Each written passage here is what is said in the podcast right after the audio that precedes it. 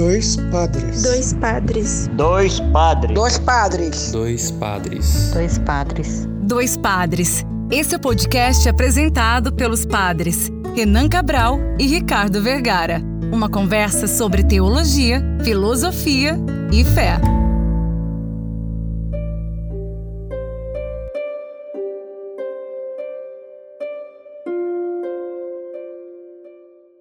Olá, ouvintes! É, está no ar mais um podcast Dois Padres. Eu sou o Padre Ricardo. Eu sou o Padre Renan e hoje nós vamos fazer a retrospectiva e esse apanhado de 2020 com as memórias que nós trazemos desde o primeiro dia desse ano que nós fomos aí quase que já introduzidos a um medo, a uma sensação de estar no caos, mas nós estamos em 2020 e fazendo essa retrospectiva aqui no começo desse último podcast do ano para que a gente possa iniciar 2021 mais esperançoso e um pouco mais confiante daquilo que como sociedade a gente pode construir.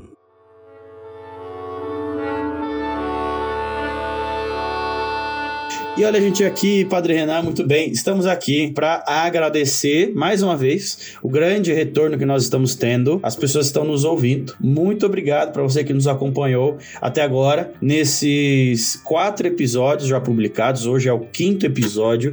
Nós estamos aqui muito felizes desse projeto que tem dado certo. Nós estamos aí recebendo um, feedback muito bom, muito pelo WhatsApp ou presencialmente que vem de pessoas falar, padre, eu escutei, gostei muito, ou gente que quer escutar, né? Como que eu faço? É, para onde que eu acesso esse podcast aí e tal?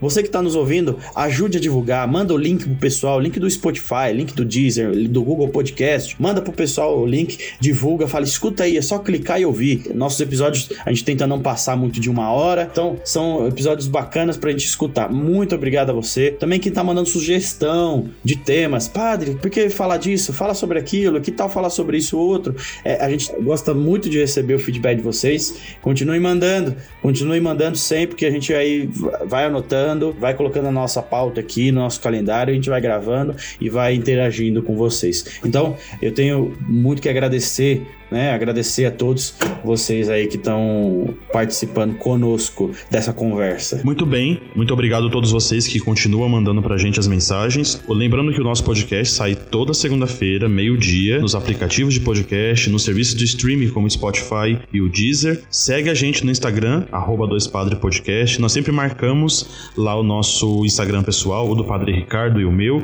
Segue a gente, interage conosco, manda mensagem, manda sugestão, que a gente fica aqui muito contente e feliz e esperando por isso. Muito bem, então é, mais uma vez, muito obrigado. Feliz ano novo. Espero que você tenha passado um ótimo Natal. Passe também um ótimo ano. Celebre, vive, seja feliz. Viva a vida com intensidade e Deus sempre nos acompanhe. Um bom episódio aí. Continue nos acompanhando. Aproveite. Até o ano que vem e Deus abençoe.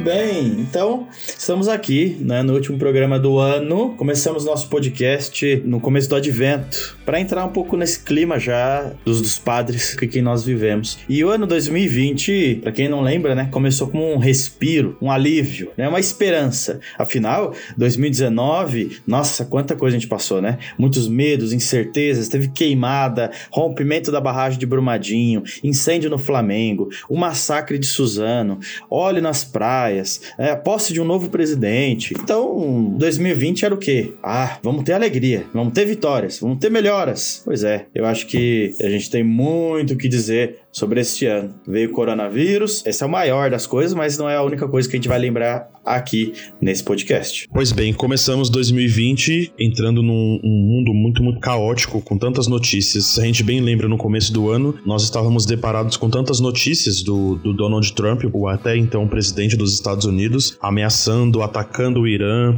e os países ali mais ao seu redor, unindo-se ao Irã e aquela, aquele susto que nós começamos a ter de uma possível ou um início de uma possível terceira guerra mundial e a gente não sabia o que estava por vir ainda em 2020, mas aquilo ali já nos assustava. Brasileiro, né, sabe sair de tudo isso com memes e com brincadeiras, mas ainda assim as coisas eram muito sérias e possivelmente o, o Donald Trump atacou, o Pentágono no começo do ano disse, né, que houve sim um ataque em relação dos Estados Unidos, mas a gente ficava ali com medo, como vai ser as coisas após isso, né? E logo, no finalzinho de 2019, no começo de 2020... Quase que, que algumas pessoas dizendo, né, que seria possível terceira guerra mundial, uma guerra nuclear, uma guerra de isso. agressão. E como que seria essa guerra? Em, em quanto tempo ela duraria? Se no século passado, na Primeira e na Segunda Guerra Mundial, nós tivemos, nós tivemos anos de durações da guerra, aqui talvez seria em dias as destruições tão em massa que aconteceriam. Mas a gente estava ali assustado com todas aquelas notícias e muita coisa ali entre o mês de janeiro e fevereiro já começava a chegar aqui no Brasil como notícias, mas não notícias tão massificadas. A gente via alguém que falava ali de um, de um vírus ali na China e as notícias iam chegando, de repente as, as nossas atenções se voltaram quando os casos começaram a explodir na Europa, porque em relação a notícias que vêm do Oriente, sobretudo dos países ali da China, do Japão, da Coreia, o Brasil não dá tanta atenção, talvez a, a mídia de fato não dá tanta atenção. Mas quando esse vírus começou a chegar de modo assustador em países como a França e a Itália, nós nos voltamos a esses países e essas notícias e começamos a criar um pouco de medo. Como sociedade, as pessoas foram começando a ficar assustadas, indo pro trabalho já com medo. A gente não tinha máscara sendo usada nesse momento ainda. A gente não tinha uma pandemia anunciada no Brasil. Começamos ali a viver um medo. Isso marcou profundamente ali o começo do ano, né? E no Brasil, por exemplo, em fevereiro a gente ainda teve o carnaval de modo culturalmente vivido, como sempre, né? Carnaval, bloquinhos nas ruas, desfile das escolas de samba no, em São Paulo, no Rio de Janeiro O Brasil viveu ainda, de modo festivo, o carnaval. Era tudo meio, tudo meio incerto ainda, né? É. Era tudo meio incerto ainda se o coronavírus tava aqui, se não tava, se chegou, se não chegou. Eu não sei você, o Padre Ricardo. Eu tenho na minha, na minha memória, assim, dois grandes momentos que eu me vi e falei assim: de fato, o que nós estamos vivendo é muito sério e a pandemia chegou ao Brasil. Eu não sei se você consegue trazer uma memória, uma lembrança que você olhou assim do nada e, e, e conseguiu parar, não só parar e refletir, mas parar e falar assim: de fato, a gente vai viver uma quarentena, um isolamento social. E eu lembro de dois momentos assim. Eu tinha acabado de voltar de uma viagem de Curitiba, do curso, e aqui em Itaquá, o nós, o clero de Itaquá, os padres, os diáconos, nos reunimos porque as notícias tinham acabado de chegar e já tinha o aviso de que as igrejas precisariam fechar. E aí a gente era uma quarta-feira a reunião do clero que aconteceu aqui de modo extraordinária. Nos reunimos. Naquele dia à noite, eu ainda fui celebrar uma missa é, de trido de São José, numa comunidade, e meus pais foram comigo. E foi a última vez que presencialmente eu vi os meus pais. Quarta, quinta, sexta, sábado, domingo, fomos para as paróquias celebrar as missas no final de semana e já anunciando que não teríamos missas mais presencial naquela semana e que nós é, voltaríamos a responder às pessoas, dizer em nome da paróquia quando que voltaríamos a ter as missas presenciais. E de fato, ali nós estávamos mais ou menos entre a segunda e a terceira semana da quaresma. Então esse foi o primeiro momento assim que marcou. Mas eu vi algo se tornar muito sério e eu fiquei com medo ao mesmo tempo que me emocionou bastante foi que no dia 27 de março, ali nós já estávamos na metade é, do primeiro trimestre, o Papa anunciou aquela bênção é, Urbi et Orbi e eu vi aquele silêncio, aquela emoção que nós assistimos, uma bênção do Papa transmitida mundialmente e aquilo me colocou em posição de, de reflexão, mas de atenção muito maior, porque de fato eu consegui enxergar com mais atenção a dificuldade que nós estávamos vivendo ali. Signore, benedici il mondo, dona salute ai corpi e conforto ai cuori.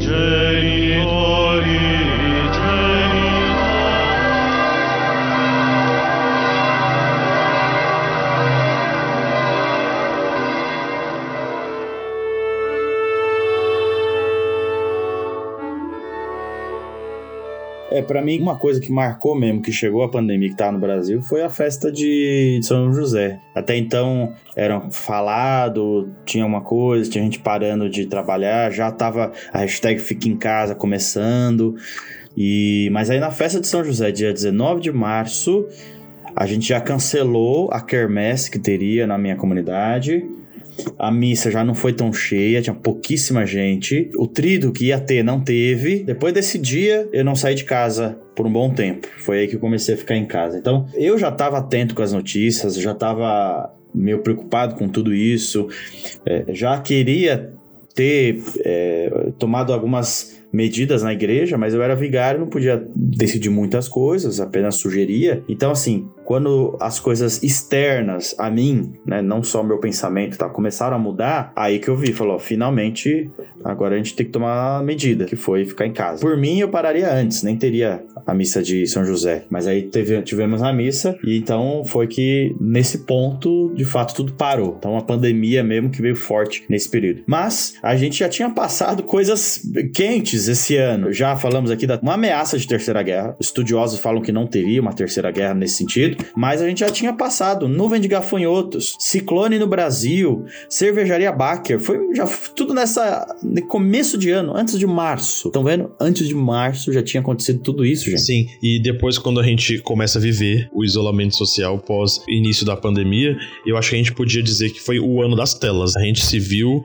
ligado em qualquer possível tela. Tudo foi redirecionado as nossas telas, o celular, o computador, ah, a televisão. E eu acho que o entretenimento ganhou um, uma, posso dizer, um peso muito maior. A gente viu, por exemplo, a massificação de lives dos artistas e aquilo foi crescendo diariamente. Era o artista que anunciava uma live para cá, era um outro artista que anunciava uma outra live para lá.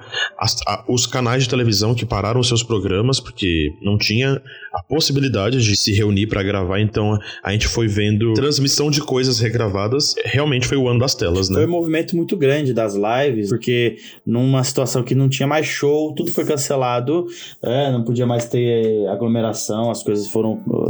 A, a TV mudou, o cinema mudou, porque virou o YouTube com as, as lives de shows de artistas é, fazendo show na sua casa.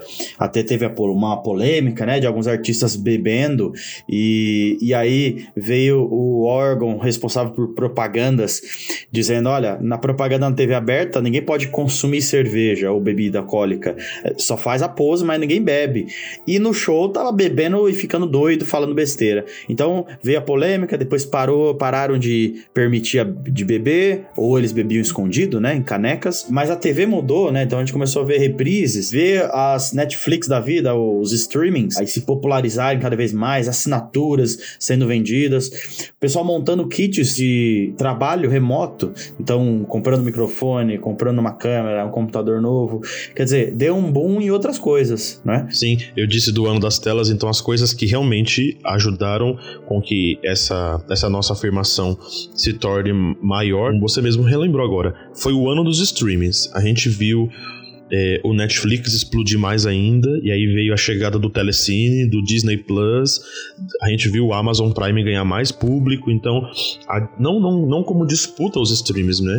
Mas como todo mundo tendo o acesso a todos esses streams para se entreter para escapar da realidade tão caótica e tão difícil. Outra coisa que talvez brilhou tanto nesse ano, o delivery. Eu acho que nunca se pediu tanto comida fora de casa como nesse ano. Ninguém podia sair, todo mundo se, se viu isolado, né? Então, o delivery e depois o home office, né? O, o, trabalho em casa, como você mesmo disse, as pessoas montando o próprio trabalho em casa. E a gente podia pensar em profissionais que, que nesse momento vivendo o home office, o delivery, mas também os streamings, profissionais que não, não viveram, talvez, não tiveram a possibilidade de viver tudo isso porque estavam ocupando a linha de frente, enfrentando com muito protagonismo a pandemia. Os profissionais da saúde e os profissionais da educação. O EAD, para qualquer nível de educação, foi a única saída. A escola infantil, ensino fundamental, o ensino médio, a educação superior, tudo teve que ir para o EAD. Né? Então, o home office dos professores, diretores, coordenadores estava ali. Então, a gente viu esse povo o tempo todo se desgastando, mas ao mesmo tempo se dedicando com o que tinha, com, com o aparelho que tinha, com o material que tinha em casa, esses profissionais acho que representam, né, o ano de 2020. Sem falar, a gente deixa isso aqui para talvez aqui nesse, nesse próprio programa mesmo, a gente colocar os profissionais da saúde em mais evidência ainda. E aqui eu tô falando de profissionais da saúde, não apenas o corpo médico e o corpo da enfermagem, todos os profissionais de, do hospital. Esse povo carregou, nos carregou até aqui com tanta responsabilidade e comprometimento mesmo social, humano E eu acho que a palavra mesmo é, é essa mesmo, de compromisso mesmo. Alguns vão, vão, falar que, não, os profissionais da saúde, meio que questionando essa coisa do coronavírus, que, ah, tudo é coronavírus, não é, a pessoa põe como se fosse. Olha, essas teorias da conspirações, erros de um ou de outro, seja lá o que for, acontece. O fato é que os profissionais de saúde trabalharam sim, e muito, e muito mais. Porque assim, além da demanda natural que eles têm, que é uma correria intensa de você estar tá ali diariamente em contato com a morte, com a dor, com o sofrimento do outro, e só vê coisa ruim, né? É quase um padre num miturão de confissões. só, só vem carga pesada em cima de, dos profissionais. Isso aumentou com o coronavírus, aumentou com o coronavírus. Então, sim, teve mais internação, teve mais crise respiratória aguda grave, teve mais atendimento e teve o, os cuidados com a infecção. Não, quantos médicos não morreram infectados porque estavam cuidando de pessoas? E outros tanto estão com sequelas hoje, sobreviveram então com sequelas porque se dedicaram. Então, é, de fato, uma profissão aí que se não teve o alcance ou a valorização que deveria, que vai ter, né? Então, vale lembrar isso.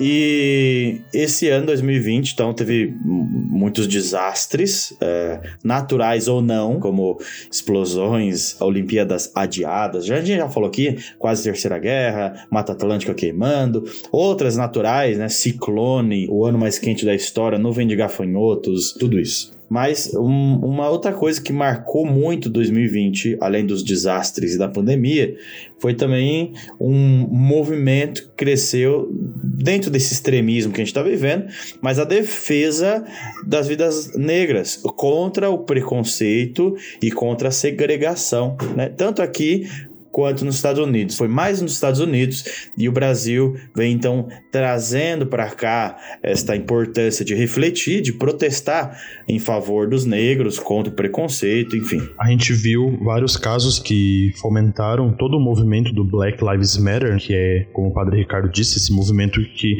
tem uma força muito maior nos Estados Unidos, mas que chegou aqui e a gente podia dizer que infelizmente tudo isso deve acontecer porque pessoas pela cor da pele vão encontrando o fim da sua vida violentamente pela desigualdade e por tantas outras coisas. Nós tivemos casos muito marcantes ao longo do ano. Esses casos não invisibilizam tantos outros que não estão nas mídias, que não aparecem nas notícias. Mas, por exemplo, nós vimos tantos casos em relação ao futebol. Recentemente, aqui já no mês de dezembro, a gente lembra das grandes manifestações mesmo dentro de um campo de futebol, vivido pelo Neymar, pelo Mbappé e tantos outros jogadores. Ainda uma outra memória de um entregador de aplicativo vivendo ali fazendo delivery como motoboy, levando o que o rapaz pede e é totalmente desrespeitado pelo, pelo senhor na porta da casa. E ali gerou uma comoção bastante, fomentando mais ainda esse, esse direito que todos nós devemos ter e alimentando o, o Black Lives Matter aqui no Brasil. Além desse, nós vimos, por exemplo, o caso do George Floyd, que foi o que mais explodiu ali no começo do, do ano, quando violentamente o, o George Floyd viu o final da sua vida ali com um enforcamento, um, o joelho do policial, e ele morreu ali na rua rua e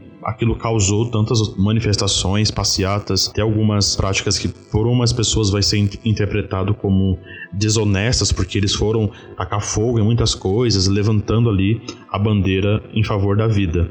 Não só do George Floyd, mas o que causou uma grande comoção aqui no final do ano no Brasil, o senhor João Alberto, que foi violentado até a morte é dentro do Carrefour, né? Esse foi um vídeo que paralisou também as redes sociais, as notícias de televisão, todas as coisas, e gerou comoções, gerou manifestações de tacarem fogo em várias unidades dos mercados do Carrefour aqui no Brasil. E é, é bom lembrar que a gente não está defendendo, a gente pode dizer, a atitude do agredido, ela também deve ser levada em consideração. Então nós não estamos julgando ou fazendo qualquer é, opinião. Não né? importa o que o cara fez, se ele xingou alguém, se ele bateu alguém, Isso. nada justifica você espancar a pessoa até a morte. Isso. Né? A gente tem a lei por causa disso. Por mais que a polícia também seja deficiente em muitos sentidos e tal, nada justifica você matar alguém. Né? Nada justifica. Então, uma pessoa que agrediu, que ofendeu, ela tem que seguir o que, no que tem, na, porque a gente tem lei para isso. É, a gente tem, tem a, a lei civil para isso. E não é um bang bang aqui, onde cada um faz as coisas pelas suas próprias mãos. Então, a gente não, não tá defendendo aqui o cara, se ele é um bandido, se não é, o que, que ele fez. É, isso não importa. Diante, você vê como são as coisas. A agressão é tão violenta, o, o, a reação é tão desproporcional que o mal que alguém fez é ofuscado pela, pelo assassino. Então, quer dizer, o George Floyd, o João, sei lá o que eles fizeram, mas assim, foi tão grave a reação que eles receberam que o que eles fizeram foi apagado. Por quê? Porque passou dos limites, né? Então, aí que tá. São pessoas negras, pessoas que vivem situações diferentes da maioria branca. Então, tudo isso junta, né? E aí isso como virou uma comoção nos Estados Unidos, que é um país que ainda passa por e, e alguma coisa muito grave nesse sentido. E depois de um tempo veio para cá, né? No Brasil. Esse ano foi tenso. A gente viu também viol é, a violência policial em relação dentro das comunidades, em diversos lugares do Brasil, com, com crianças sendo vítimas do ataque policial, das milícias ali no Rio de Janeiro, das violências nas comunidades aqui em São Paulo também. Então a gente podia lembrar aqui o nome de inúmeras crianças, mas que viram as suas vidas tão inocentes e contrário ao final da sua vida, né? Lembrar também de que lá no começo do ano também, aquela moça, né, que estava responsável de cuidar do menino e de repente ele é morto, causou também uma comoção, sobretudo em mães e pais e que viram ali inocentemente a vida daquela criança lá no Recife falecer. O movimento do Black Lives Matter é importante em, em todos os sentidos, em qualquer ambiente que nós possamos aí frequentar e viver. O Black Lives Matter, ele é, sim, depois aqui a gente vai traduzindo isso, vai pensando em outras hashtags, outros movimentos, que tudo isso vai somando, de que vidas negras importam. Aqui nós vamos intensificar de que sim, vidas negras importam, e isso é uma verdade, e combatendo as outras ideias de que, ah, por que, que só vidas negras importam? É melhor a gente usar de outro movimento de que todas as vidas importam. Sim, para a gente chegar no movimento de que todas as vidas importam, a gente precisa então dar direitos, dignidade, defender essas vidas negras que são muito mais violentadas, têm muito menos direito de, de qualquer outras é, vidas que faz parte desse outro movimento. Então, é dando visibilidade, é dando memória nesse nosso momento aqui do podcast. Então, é lembrar dessas pessoas que tanto marcaram o ano de 2020 e marcaram de modo triste, né? Ainda que as, os movimentos se tornam positivos depois, porque é, a memória desse povo não fica esquecida e, e geram outras comoções para que direitos sejam alcançados, mas aqui a gente traz todas essas memórias para lembrar o quão tristemente 2020 marcou também em relação a esse sentido.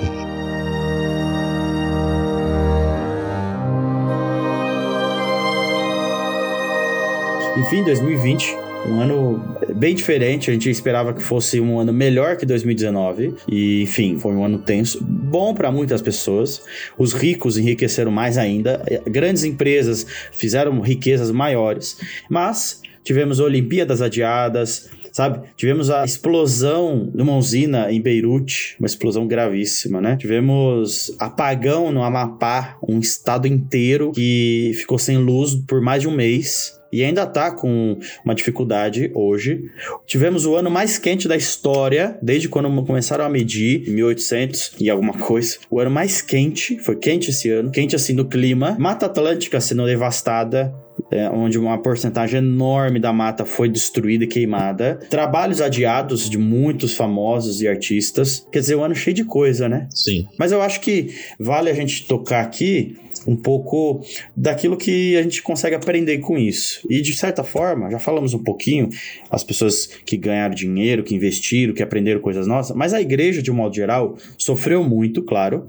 Não tivemos a Páscoa presencial. A Páscoa estava todo mundo em casa, é o ponto ápice da nossa fé. Mas a gente com certeza aprendeu muita coisa e viveu uma espiritualidade intensa, mesmo à distância, mesmo através de telas, mesmo através de uma oração em casa, transformando a nossa igreja dentro de casa. Então vale a gente aqui trazer alguns pontos da vida cristã, da vida religiosa e como que a gente viveu isso tudo. E então, em relação à igreja, nós ainda continuamos ver é, tantas coisas que nos tornaram um pouco mais introspectivos a, a, em relação a, ao retorno das coisas. Quando a gente foi vivendo, nossa, quaresma, terceira semana, quarta semana, quinta semana, nós, nós, vamos voltar, vai acabar o isolamento, vai acabar a pandemia, vamos pelo menos conseguir celebrar a Páscoa, já que a quaresma foi isolada. Não, a Páscoa foi dentro do, do, isolamento social. Não, vamos pelo menos viver o tempo pascal, mas quando chegar o Corpus Christi, nós vamos estar nas ruas vivendo do mesmo jeito. E não foi. A gente teve muitas, muitas carreatas com o Santíssimo, passando nas casas das pessoas, mas os tapetes nas ruas a gente não teve, é, não teve as missas presenciais. E a gente chegou ali então no mês de junho, é, vivendo todas as, as maiores festas da nossa fé, como a Páscoa, o tempo pascal por si e aí o Corpus Christi. Mas foi só em julho, quando a gente então teve o momento de viver a flexibilização, que aí a gente conseguiu fazer esse retorno gradual das missas presencial, com agendamento, com espaçamento entre as pessoas, ferimento de, de temperatura, álcool gel, higienização dos espaços, das cadeiras. Então, a gente soube, obedecendo todas as ordens da saúde, das organizações, driblar tudo isso e gradualmente retornar às nossas atividades. Mas ainda assim, mesmo antes do retorno, a gente esteve ali diariamente eu me recordo bastante quando o padre Ricardo ainda era vigário da paróquia São Sebastião, celebrava todos os dias de casa, do próprio quarto ali, sabe, na missa. Eu ainda vivo numa comunidade com os outros padres, a gente aqui fazia rotação das presidências da missa, a gente concelebrava todas as coisas, mas aquilo foi o que mais nos sustentava era de que pelas telas nós estávamos conectados uns com os outros, celebrávamos a missa, fortalecíamos em relação à comunhão espiritual para que as pessoas participassem, rezassem com mais profundidade, rezassem com mais atenção, mas o que nos fortalecia é de que, dentro da pandemia, a igreja entrou nas casas de muitas pessoas e a gente se conectava. E a oração, essa ideia da comunhão dos santos foi muito importante para que a gente pudesse intensificar nossa fé, mas sobretudo fazer comunhão espiritual pela oração, pela liturgia da palavra, pela liturgia eucarística rezada de casa, sem fazer a comunhão da espécie do corpo e do sangue de Cristo. Mas eu acredito que tudo isso fortaleceu muito a nossa vida de igreja. A gente aprendeu muito em 2020. A gente aprendeu a, a, a encontrar os nossos limites, a, a nos ver a nos reconhecer como irmãos verdadeiramente. Então a gente mais aprendeu do que, entre aspas, vou colocar bastante entre aspas, sofreu em 2020. O sofrimento é evidente, as dores desse ano são evidentes, mas a gente soube aprender a viver todos esses problemas pela oração. Eu acho que a oração é o, dado essencial, não só para gente que estava ali como padre carregando a, as nossas comunidades e paróquia é, com as presidências das missas ou direção espiritual, conversa pelo WhatsApp, por chamada de vídeo, mas a gente teve que se fortalecer e intensificar a nossa vida de oração. Dentro desse, desse monte de coisa que a gente viveu esse ano, né, e várias coisas ao mesmo tempo, é, a igreja então foi se reinventando. Eu acho que quando a gente tem a presença de Deus em nossa vida, o Espírito, não é para Deus tirar nosso sofrimento, mas é que dentro daquilo que a gente passa, a gente consiga viver é, a unção e a graça do Espírito. E se uma coisa nos permite isso, foi esse tempo. Nos permitiu perceber que a igreja também é nossa casa. Nos, nos fez perceber que se a gente não se alinha numa vivência de oração diária, né? A gente acaba eh, não percebendo que muitas coisas a gente faz porque a gente está acostumado. Né? Quantas vezes eu falava em algumas vezes nas missas online, porque de fato eu rezei em casa, no quarto, eu sozinho ali no quarto, mas com muita gente, centenas de pessoas online em vários lugares do mundo. Tinha gente de Portugal, tinha gente da Alemanha que estava viajando ou ficou preso e aí estava assistindo. Mas assim, de perceber que a falta que muitas pessoas começaram a dizer: olha, eu queria tanto a Eucaristia, participar da missa presencialmente e tal. Algo que a gente faz sempre, às vezes nem quer fazer ou não vai na missa porque tá com preguiça ou porque tá com outras coisas e não coloca isso como prioridade, nos fez a pandemia perceber quanto faz bem a nossa vida de oração, o nosso contato, a nossa interação. E então assim, a quaresma, que já é um período de penitência, de introspecção, a gente viveu na pandemia. Então foi totalmente um retiro profundo, forçado, mas profundo, que a gente teve que viver. É claro, a tristeza de viver a Páscoa, a Semana Santa, sem tal povo, sem ter procissões, sem ter... isso é, é, é, enorme. Porém, não foi jogado no lixo, porque a gente viveu uma espiritualidade diferente, muito intensa. Então, mesmo que a gente achou que na, ah, na Páscoa vai acabar tudo, vamos celebrar a Páscoa presencial, vai dar tempo, o vírus vai embora, não foi embora passou a Páscoa, a gente viveu a Páscoa, passou a Páscoa, veio o tempo comum, veio agora o Advento e tem igrejas que não abriram ainda. Então, vivemos Corpus Christi, então Corpus Christi também não tivemos procissão e nada por causa dos cuidados, mas Aqui, por exemplo, a gente fez uma vigília de 24 horas de adoração online. Então fizemos todo o sistema de ficar transmitindo, de vir pessoas aqui com revezamento para poder rezar. Ou seja, a gente teve algo a aprender. A bênção o Urbi et Orbi, que o Papa dá todo ano, é uma tradição já, e a Praça São Pedro fica lotada. Esse ano tava vazia. E foram imagens lindas, tristes, obviamente, mas assim, lindas pelo, por esse sentido. A Praça São Pedro vazia, mas o mundo todo com o Papa ali rezando. Ele do Santíssimo, ele estava carregando o mundo todo nas costas. E, a, e o mundo todo estava carregando o Papa nas costas. Estava todo mundo junto, rezando, mostrando isso que eu falei no início. Deus não, não, nos, não nos castiga, mas dentro das dificuldades da vida, sentimos a presença dele em todos os momentos. Então isso foi marcante demais para nós. Tão marcante que, mesmo nesse ano, a gente tem grandes alegrias também, né? Grandes conquistas, grandes coisas que aconteceram. Uma delas, o Padre Renan pode falar muito bem para nós, que é uma alegria pessoal dele. Sim, essa talvez seja o, o, dia que eu vi a minha vida sendo mudada pela graça de Deus. No dia 25 de janeiro desse ano foi o dia da minha ordenação presbiteral e talvez é a, a última memória que eu tenho de uma grande aglomeração de 2020, quando eu vi a minha paróquia de origem com tanta gente, familiares, amigos, paroquianos, amigas e amigos religiosos, religiosas, padres da diocese, presentes ali e vivendo aquele momento tão especial comigo que foi a minha ordenação presbiteral. Depois, no dia 26, no, no, no dia seguinte, as minhas primeiras missas lá na minha comunidade de origem, na paróquia em que eu sou vigário hoje em dia, na paróquia São Francisco. E todas essas coisas marcaram profundamente a minha vida, da minha família, dos meus pais. A memória é muito fresca ainda, mas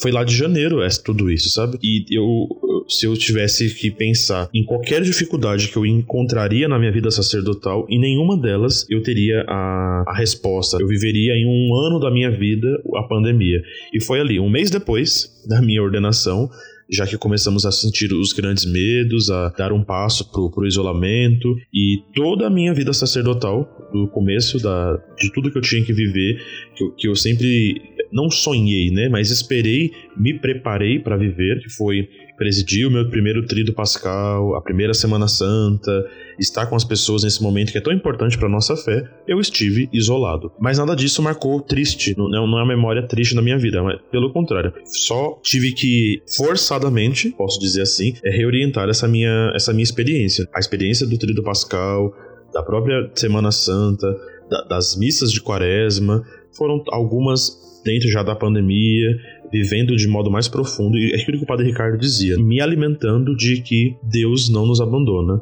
não nos castiga, pelo contrário, caminha e vive conosco. E eu, eu senti profundamente isso ao longo desse ano, é experimentando o meu primeiro ano como um padre.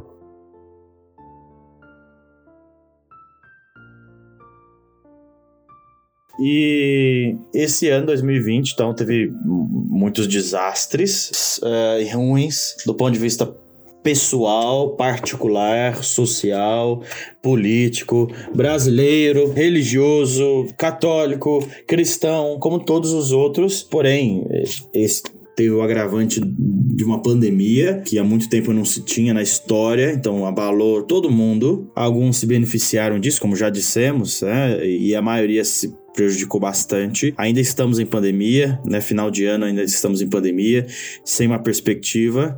Afinal, a vacina tão esperada por muitos está eh, uh, sendo agora objeto de briga política no Brasil, como tudo tem sido nos últimos tempos. Resta a nós confiar na ação de Deus, resta a nós sempre rezar para que a humanidade viva em paz ou em direção à paz, né? E, e confiar de que o melhor virá, sabe? As pessoas que perderam seus entes queridos nesse ano, que é, toda retrospectiva tem um pouco dessa lembrança. Resta-nos então nos apegar em Deus, porque seja com a Covid, seja com uma tragédia, seja com um acidente, seja com o que for, perder um ente querido nunca é bom, mas é, a saudade vai nos marcar de que a pessoa ou a, quem merece nossa atenção de fato nos transforma com o seu testemunho, com a sua a vivência, enfim. Então, nesse momento a gente vai lembrar algumas pessoas que a gente foi lembrando de cabeça aqui, né? Que a gente vai falando aqui, vai lembrando e, e trazendo aqui para a gente recordar estas figuras a nós tão importantes.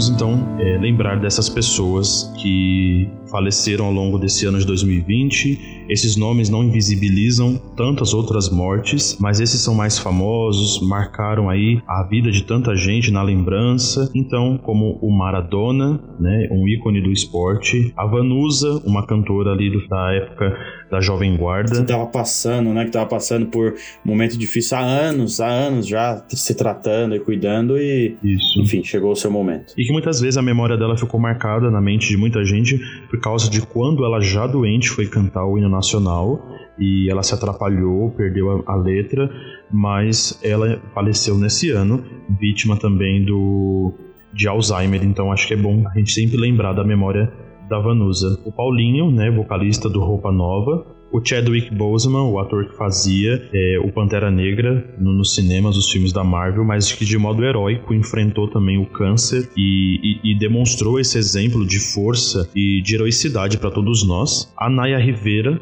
uma atriz de uma série de Glee, e ela encontrou outros trabalhos, mas é, todo mundo a lembra, né? E é inesquecível por causa da sua atuação na, no seriado. O Tom Veiga, a pessoa que interpretava o Louro José todas as manhãs ao lado da Ana Maria Braga no programa.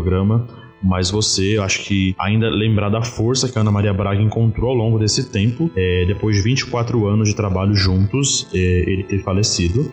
O senhor Francisco, o pai do Zezé e do Luciano, da dupla Zezé de Camargo e Luciano, é, nós bem conhecemos a sua história por causa do filme que marcou bastante a vida de muita gente no começo dos anos 2000, Os Dois Filhos de Francisco, e todas essas memórias que marcaram o nosso ano de 2020. Também, claro, a gente tem que lembrar as mais de 180 mil pessoas que faleceram com um resultado positivo de Covid. É, então, é claro que a gente é, imagina que tem até mais casos do que estes. Esses foram os registrados, os testados. Tem os dois lados. Tem gente que morreu com Covid, mas não foi testado, então não foi colocado como se fosse.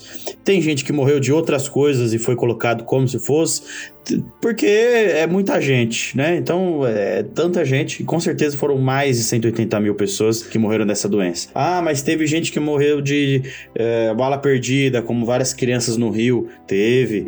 Ah, mas teve gente que morreu engasgado no mundo, teve. Teve gente que morreu de, sei lá, de cair do elevador, não sei que, que morte que tem mais, acidente de trânsito. Claro que tem, gente.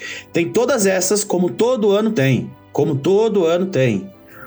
Além dessas, mais 180 mil. Não pode banalizar que são 180 mil pessoas. O Maracanã, antigamente, cabia quantas? Eu nem sei quantas cabia, 80 mil pessoas? Não sei, hoje é menos. Então, quer dizer, é, é, é, é muita gente. É um estádio lotado de pessoas, mais né, do que um estádio lotado de pessoas que morrem por causa de uma doença desconhecida. E na nossa diocese também, né? Perdemos aí o Padre Francisco Pacheco, né? o português da paróquia de Camonviana, Nossa Senhora de Fátima, grande histórico para nós aqui na diocese, né? Então eu que cresci em Poá, conheço ele desde criança. Perdemos também o Padre Francisco Deragil, que faleceu há pouquíssimo tempo, que era pároco da paróquia Nossa Senhora Aparecida de São Roque em Brás Cubas. Também outro grande personagem histórico da nossa diocese, que veio para cá há muito, muito tempo, um mineiro, mas que junto com tantos padres aí fizeram história, no tempo em que cada padre tinha três paróquias e paróquias de 14, 20, 30 comunidades, né? Então, um tempo em que eles trabalhavam demais, Quer dizer, tanto quanto hoje, só que era um trabalho diferente. Então a gente tem essas perdas muito próximas a nós. E a todos, né? Todos que faleceram sem ar ou entubados, enfim, neste ano tão triste, né? Se a gente não lembra de alguém agora, infelizmente acontece, a gente não lembra de todo mundo às vezes. Então, lembre aí, coloque na sua oração neste momento a pessoa que você lembra com muito carinho, é, que faleceu esse ano, nos deixou de modo físico, presencial, material, mas claro, continua nos acompanhando e continua intercedendo por nós no céu de modo espiritual na Jerusalém Celeste.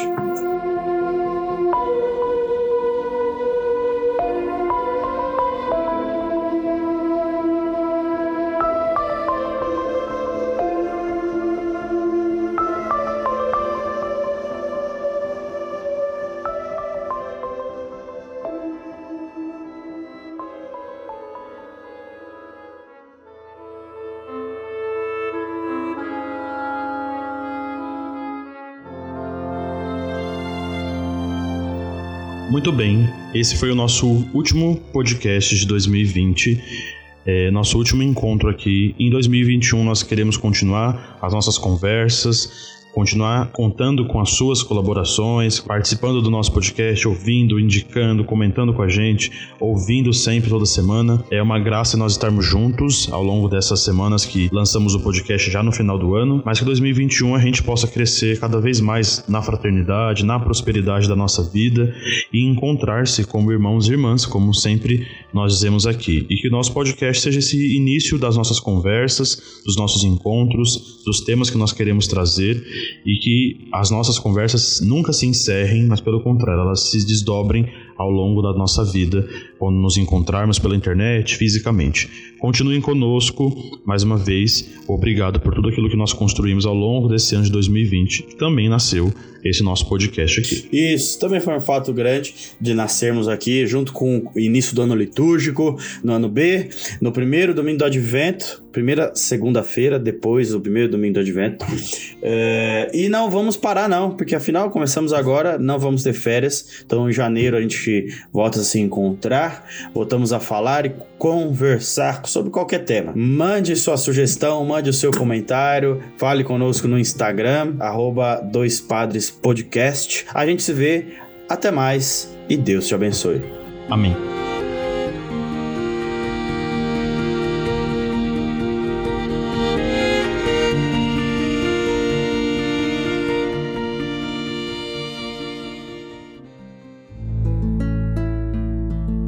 Você ouviu o podcast Dois Padres, apresentado pelos padres Renan Cabral e Ricardo Vergara. Até a próxima!